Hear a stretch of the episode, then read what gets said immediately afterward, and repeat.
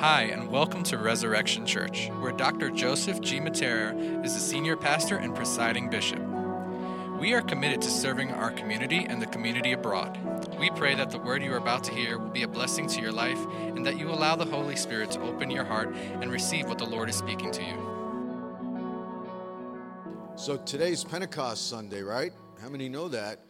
That's uh, fifty. That's what Pentecost means. It's fifty days after the Passion Weekend.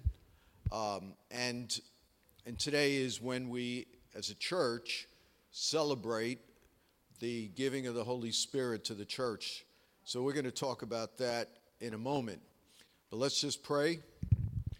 Lord, we thank you that you have called us to such a time as this, that we've come into your kingdom for such a time as this.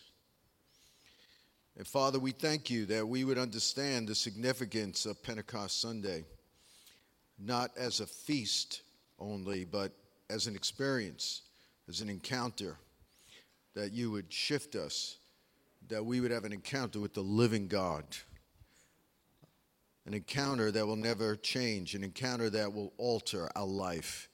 In Jesus' name, amen. Okay, so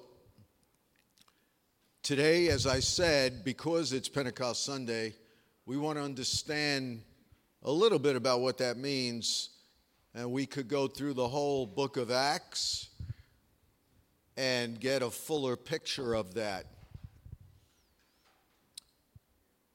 And we're not going to do that, obviously, for lack of time, so we're just going to go through the first day of Pentecost Uh, narrative that we find in Acts chapter two.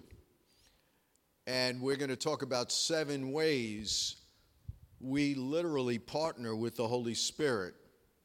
Now, isn't that great that we have God the Father, God the Son, and God the Holy Spirit? And we could we could actually partner with the Holy Spirit. And we have disciples who walked with Jesus personally, right? And then Jesus said, it's good for you that I go away, because if I go away, I'm going to send another comforter. That word another in the Greek is the word allos, which means another of the same kind, meaning Jesus didn't send a force. He sent a person.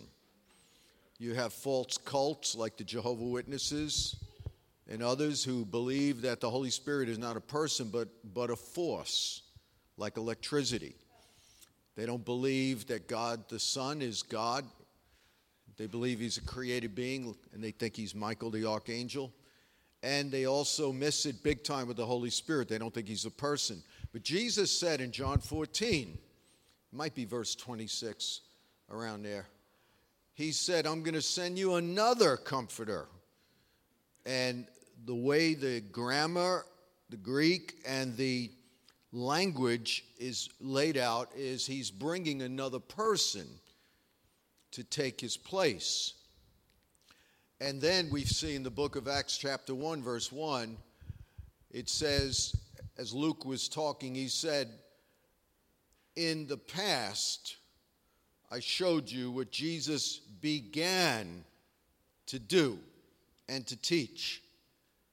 And he was talking about the Gospel of Luke. So basically what he was insinuating was the book of Acts, which was part two, was what Jesus continued to do, but this time through the Spirit of God on the church. And so the church is called to continue the works of Jesus Christ. As he is, so are we in this world. How many of you follow me? So again, Acts chapter one, verse one, Luke says, he's writing to a guy named Theophilus. What a name. If I have a grandkid, I'll call him Theophilus. Uh, another one, I should say. But he's writing to this guy, and he said, in my first treatise, meaning Luke, I told you about all that Jesus began, somebody say began, yeah. to do and teach. But now I'm going to show you what Jesus did through the Holy Spirit. And the whole book of Acts is a narrative about what Jesus continued to do, but this time through the church. So if you ever want to know what your purpose is in life, you ought to continue the works of Christ through the power of the Holy Spirit. And so instead of Jesus being with us in the flesh, we have the Holy Spirit with us, on us and in us, upon us and in us, which the book of Acts narrates.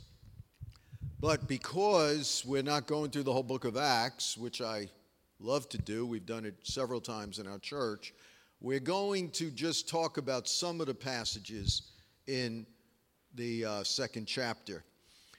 And so in chapter two, and we're going with verse one, when the day of Pentecost had fully come, they were all together in one place. And suddenly there came from heaven a sound like a mighty rushing wind, and it filled the entire house where they were sitting. And cloven or divided tongues of fire appeared to them and rested upon each of them. And they were all filled with the Holy Ghost and began to speak with other tongues as the Spirit gave them utterance. And then it mentioned about how there were people who came together who were bewildered because each one of them heard someone speak a tongue in their own language. And they were saying, "Are not these all who are speaking Galileans? How is it that we hear each one of us in our own native tongue?" Now, skipping ahead to verse fourteen, Peter, standing up with the eleven, he lifted up his voice, and he said, "Men of Judah and all who dwell in Jerusalem, let this be known to you." So he began preaching. He said, "Give ear to my words." And after his message, he concluded it with this. In verse thirty-four, "Let all the house of Israel know, therefore, for certain that God has made Jesus both Lord," meaning he's God, Adonai, Lord over all, and Christ, or Messiah, or the Anointed One that they were looking for, "this Jesus whom you crucified." And when they, these are Jews who came to celebrate at the Feast of Pentecost, when they heard this, they were cut to the heart and said to Peter and the rest of the apostles, "Brothers, what shall we do?" Peter said, "Repent," or change your thinking, change your mindset, "and be baptized." Join the Jesus community in the name of the Lord Jesus for the forgiveness of your sins, and you shall receive the gift of the Holy Spirit. "For this promise is for you and for your children and for all who are afar off, everyone whom the Lord our God calls to himself." And with many other words, Peter bore witness and continued to exhort them, saying, "Save yourselves from this perverse and crooked generation." So those who received his word were baptized, and there were added that day about three thousand souls. And so Pentecost was a day where they honored the giving of the law on Mount Sinai. And what God did was he's saying, now instead of the law, I'm giving you the Spirit on the day of Pentecost so that my law will now be in your heart. And instead of three thousand being killed because they murmured against the Lord around that time in, uh, in that, that season of the Jewish history, now I'm going to save three thousand. Isn't that amazing? And so this testament that we live in is far superior to the Old Testament that was based upon animal sacrifices and following ceremonial law. And now we have the Spirit that was given to us. And Paul said, where the Spirit is, there is liberty. And that's what we have. That's what we experience in Christ. And so we have the Spirit of liberty right now. And thank God for that. And so what we want to do is unpack what happened here just on the day of Pentecost, some of the implications of this. And we want to most uh, uniquely, we want to focus on how does that impact us today? How do we partner with the Spirit moving forward? It's not enough just to read the book of Acts. It's a nice narrative, but the book of Acts is not just descriptive. It's prescriptive. It's to teach us how we ought to live today. It's not just a nice historical document. So that's why whatever was done there is for us to imitate. And as they partner with the Holy Spirit, so are we to partner with the Holy Spirit. So I pray to God that we all understand this. All right, so I'm going to make it easy and bring out seven points. Seven ways we partner with the Holy Spirit. Somebody say seven. Seven. Number one, while we wait upon God and give him space, the Spirit will fall upon us. Now, why do I say that? Well, the Holy Spirit didn't just happen to fall on their heads like ripe cherries fall off a tree on somebody's head. They were waiting on God for ten days. Everybody wants a Pentecostal experience, but nobody wants the process. Nobody wants the prayer. Nobody wants to seek God. Nobody wants to go out for God. And so we call ourselves Pentecostal. But Pentecostal really has to do with giving God opportunity to work inside of our life. And to the extent that you wait on God, to the extent that you seek God, to that extent will the Holy Spirit have the capacity to fill you, to do something inside of you, to change you. How many know that you can't change yourself? No matter how hard you try, you can't change your wife or your husband or your kids. The best thing you could do is give God space, give God the opportunity, give God the priority, give God the time, give God habit patterns every day that allow the Holy Spirit to walk and work inside of your heart.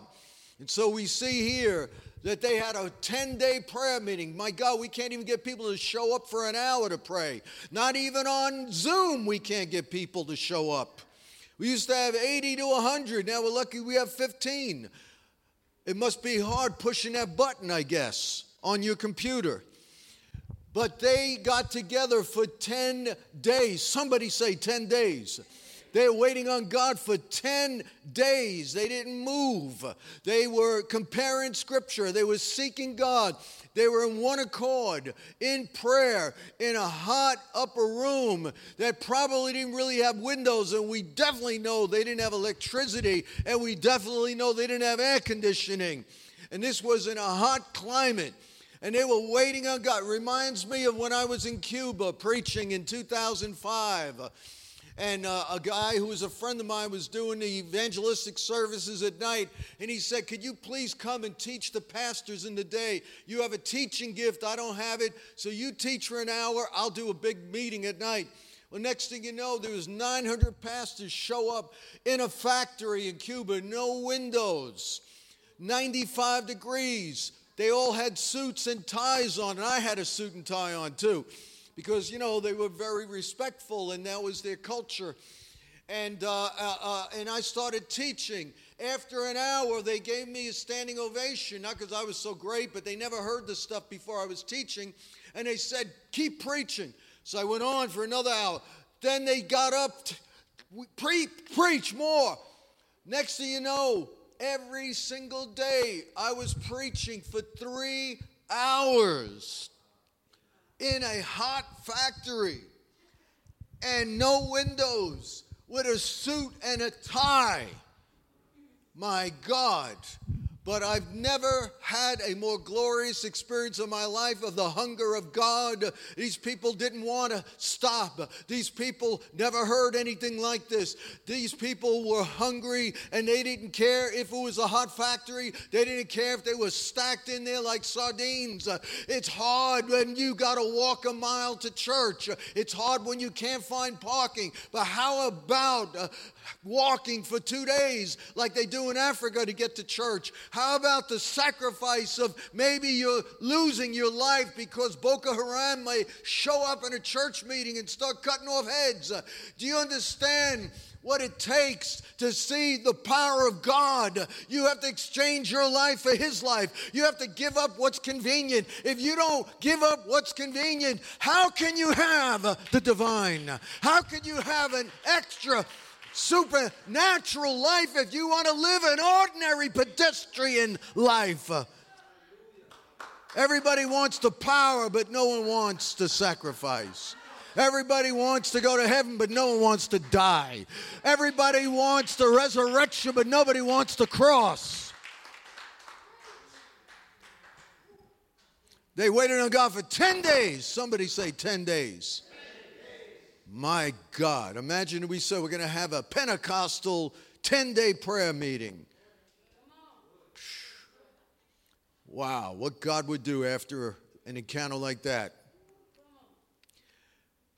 And so I believe the Spirit today is yearning for people who will be watchmen on the walls. They will not give him rest day and night until he establishes his purposes. Even if we don't have that ten-day prayer meeting, by the way, we do have prayer every Tuesday night, seven thirty to eight thirty. Join us, Zoom. You couldn't get easier than that. Just push a button, for crying out loud. Join us. I lead the prayer every Tuesday. But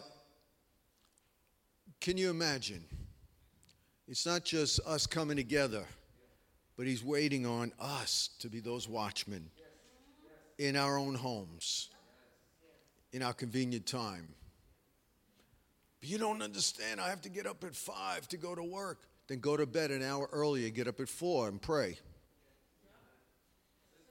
It, whatever you give up, God will bless you. Draw near to God, he'll draw near to you.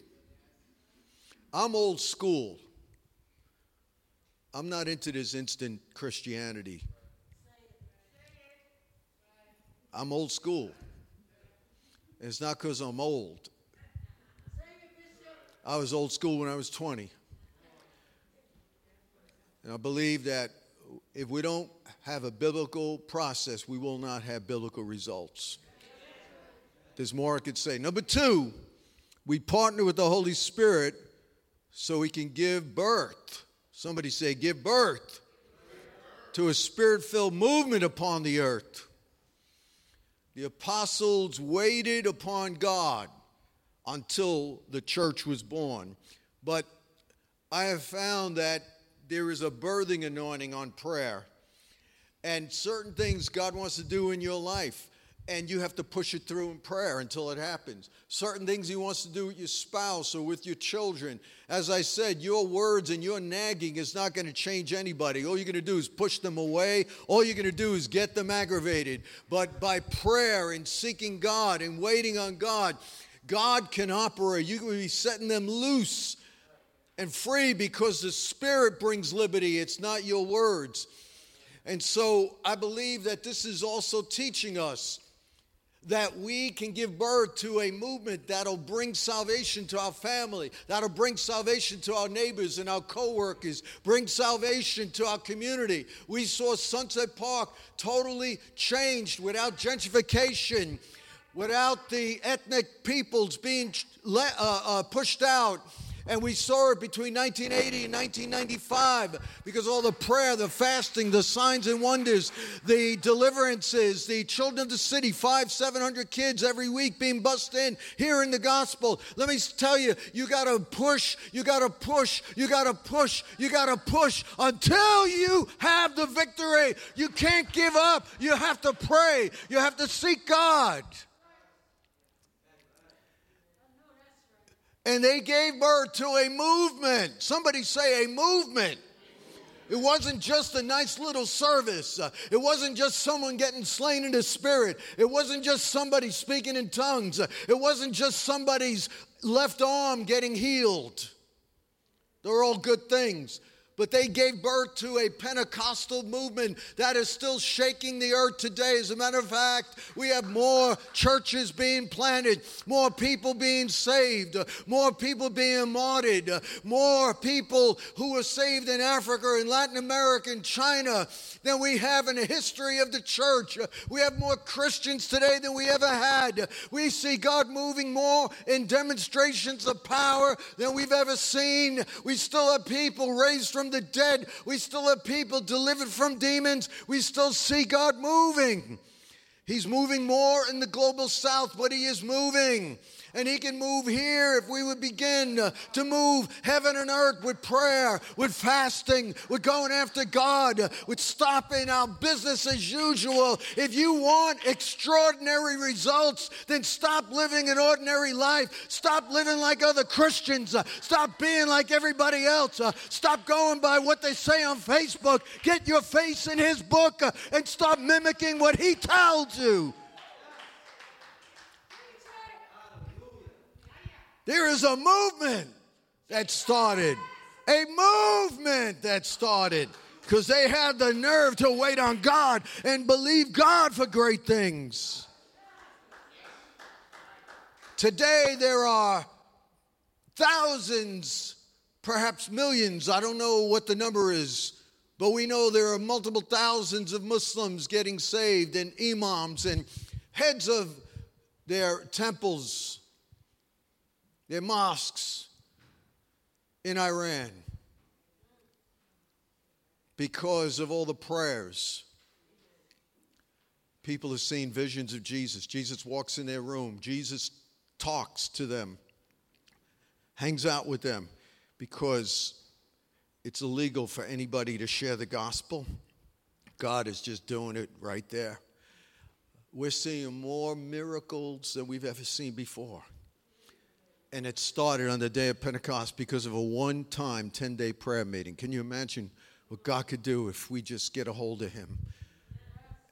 And the apostles had no idea that two thousand years later we'd still be talking about it. You have no idea what your prayer life will result in.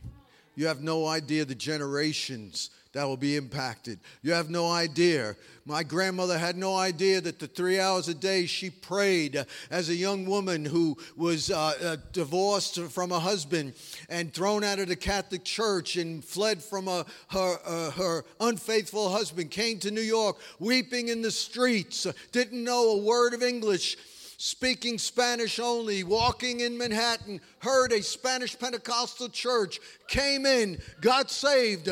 From that point on, she prayed three hours a day. She began preaching on the streets in a white dress for three hours a day. She had no idea that eighty, ninety years later, there would be a grandson preaching the gospel.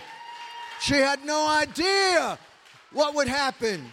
She had no idea that I'd be reaching more people in one day through Facebook that she probably reached in ten years. She had no idea what kind of prayers, the effects, the power, the movement, the challenges that would be faced through her prayer life.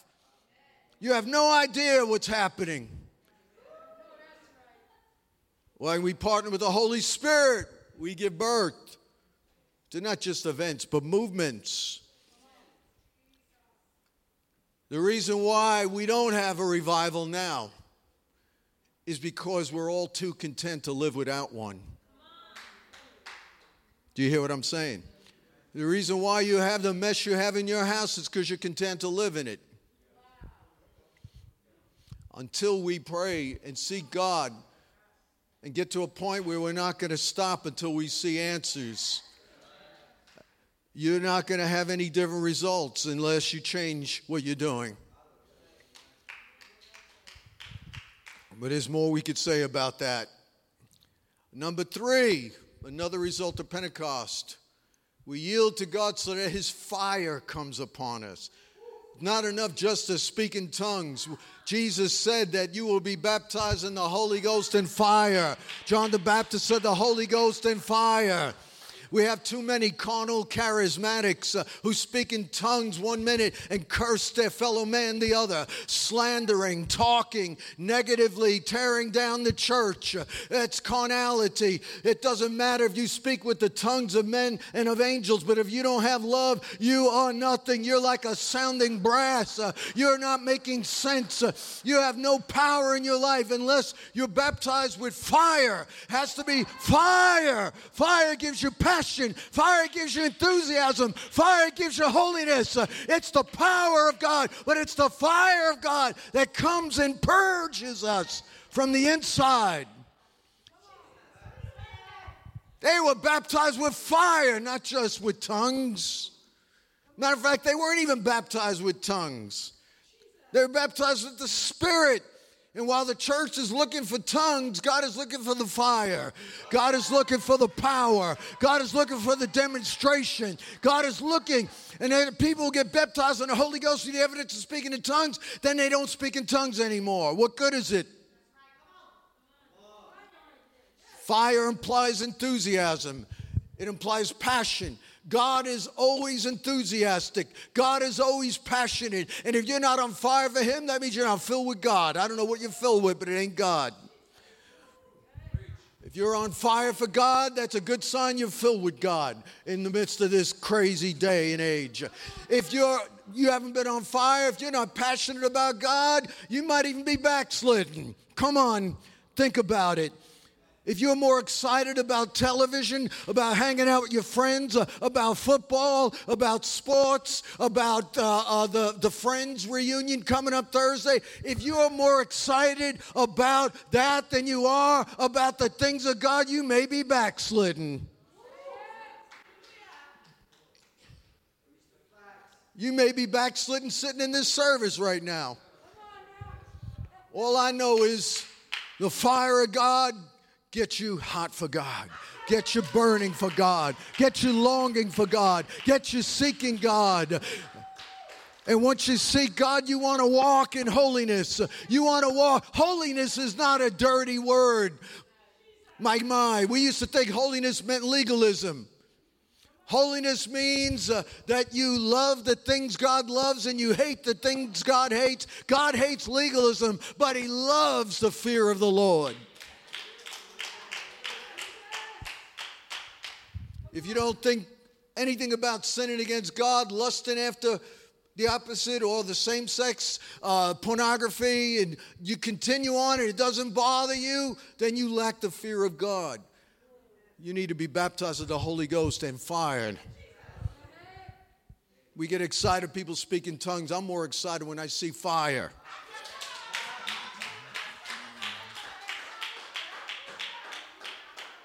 Because like I said, I know a lot of carnal charismatics.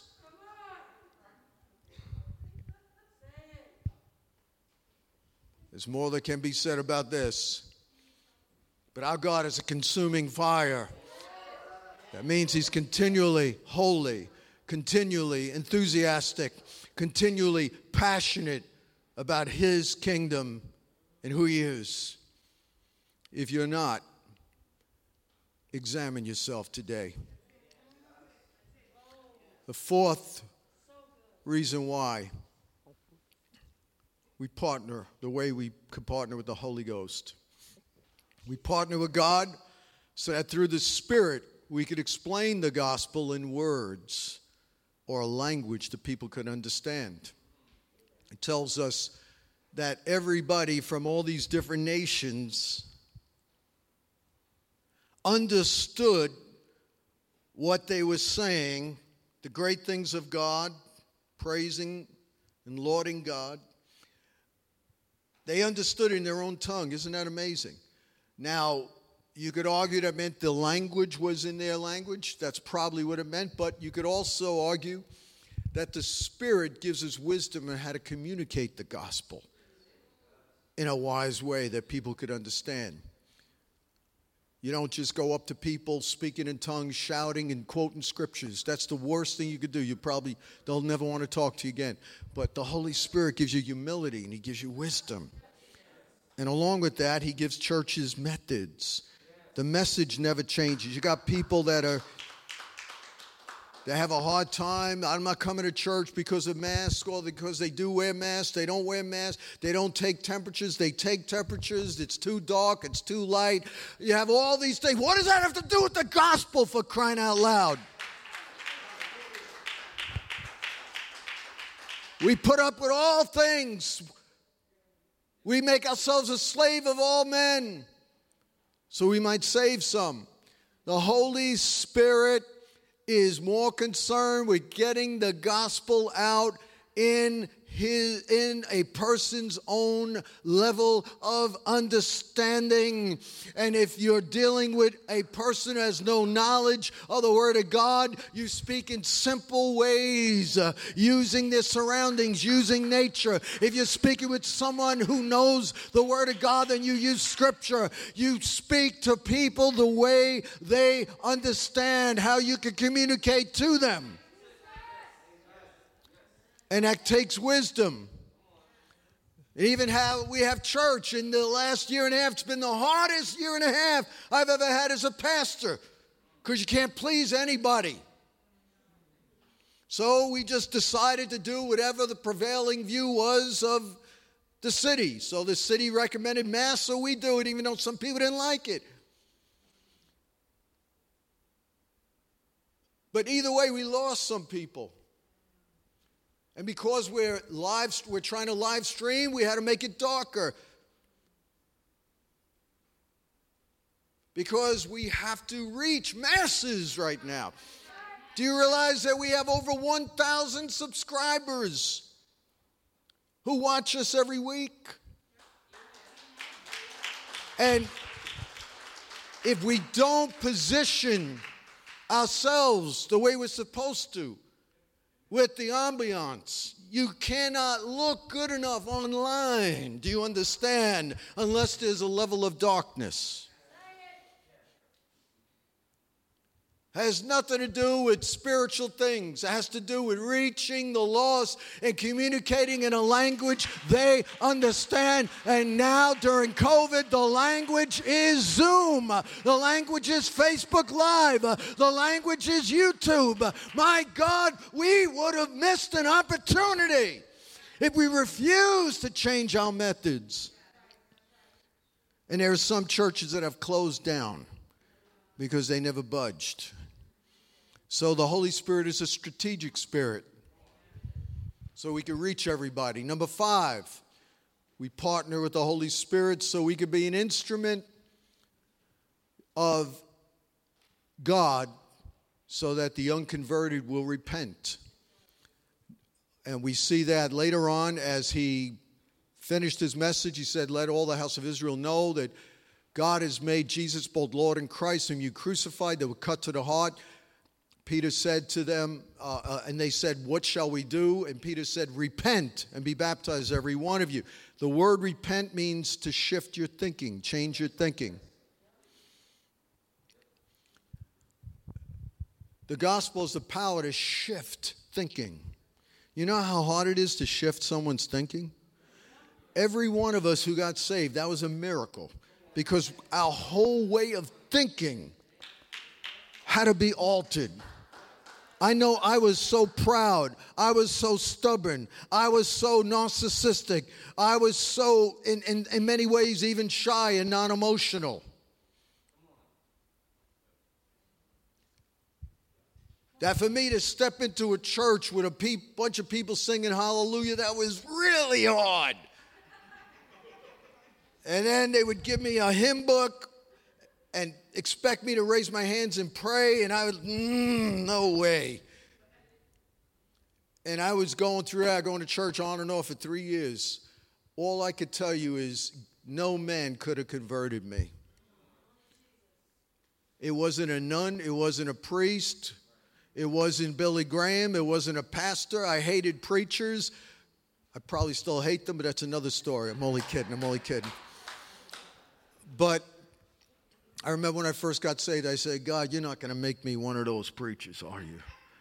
I couldn't take it. But he didn't answer that prayer. But uh, I saw phony preachers in my day when I was an usher in the Brooklyn Academy of Music, and I just couldn't stand them. I thought they were all phony when I saw these people. But anyway, my friend had to hold me back. I almost punched the preacher out when I was fifteen, backstage in the Brooklyn Academy of Music. But anyway, it's another conversation. I don't want my flesh to get boiling again if they're remembering what they were preaching. Reverend Epley's soap, wash your sins away with his soap, things like that, crazy stuff. But uh, even an unconverted heathen like me knew that that was malarkey. But uh, for me to get saved, to for something to change my thinking, for something to get me to love the Bible. I hated the Bible. I thought it was boring when I would pick it up. That had to be God. The Holy Spirit changes people's thinking when we give him space. He changes our thinking. And if the church is strong enough, it could shift the whole community's thinking, then a city, then a nation. The church is more worried about itself for the last hundred years. That's why we lost this nation. Before that, the church took the lead in every aspect of culture, and I'm praying one day we will do that again.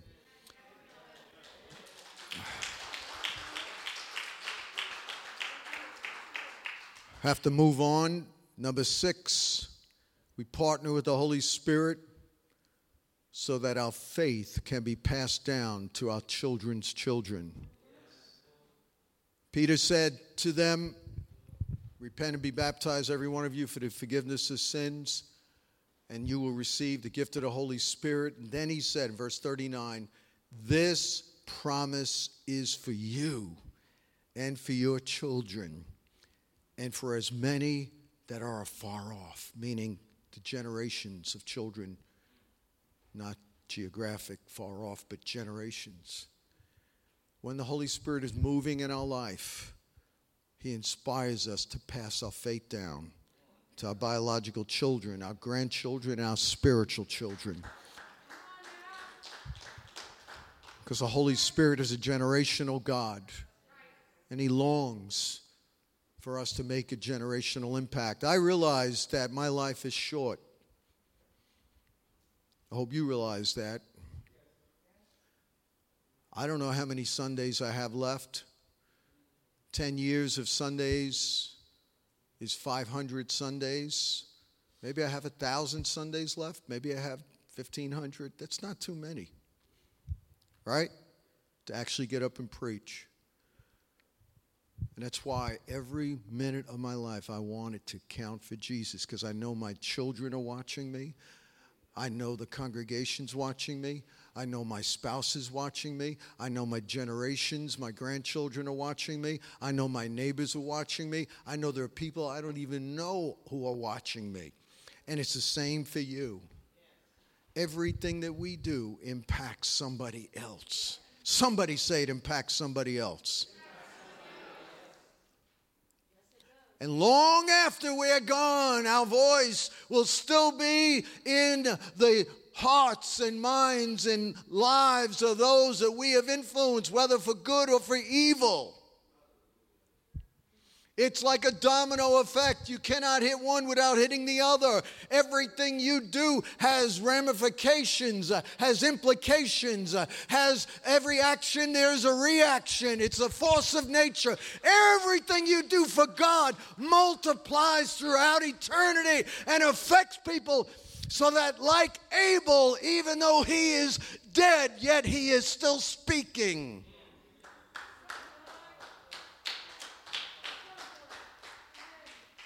You may say, I'm not doing much. I'm not influencing too many people. Well, you don't know who your grandchild's going to be. You don't know who your spiritual child's going to be. You don't know who that neighbor who's watching you is going to do.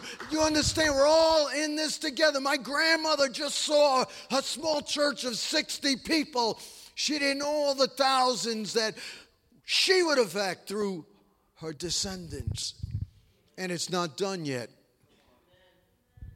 With all our spiritual children and, and eight grandchildren, my grandmother's reward will never, ever be calculated until the final day of human history at the judgment seat, when all of our influence is accumulated and brought before the Father.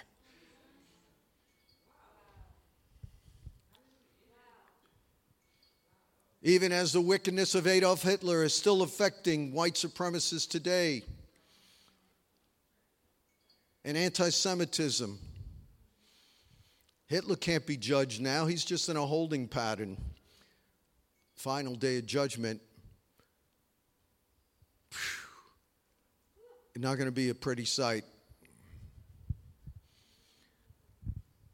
What kind of generational impact are you going to have, my friend? Last but not least, we partner with the Holy Spirit so that multitudes will get saved and escape this perverted generation. Peter said, save yourself. Save yourself.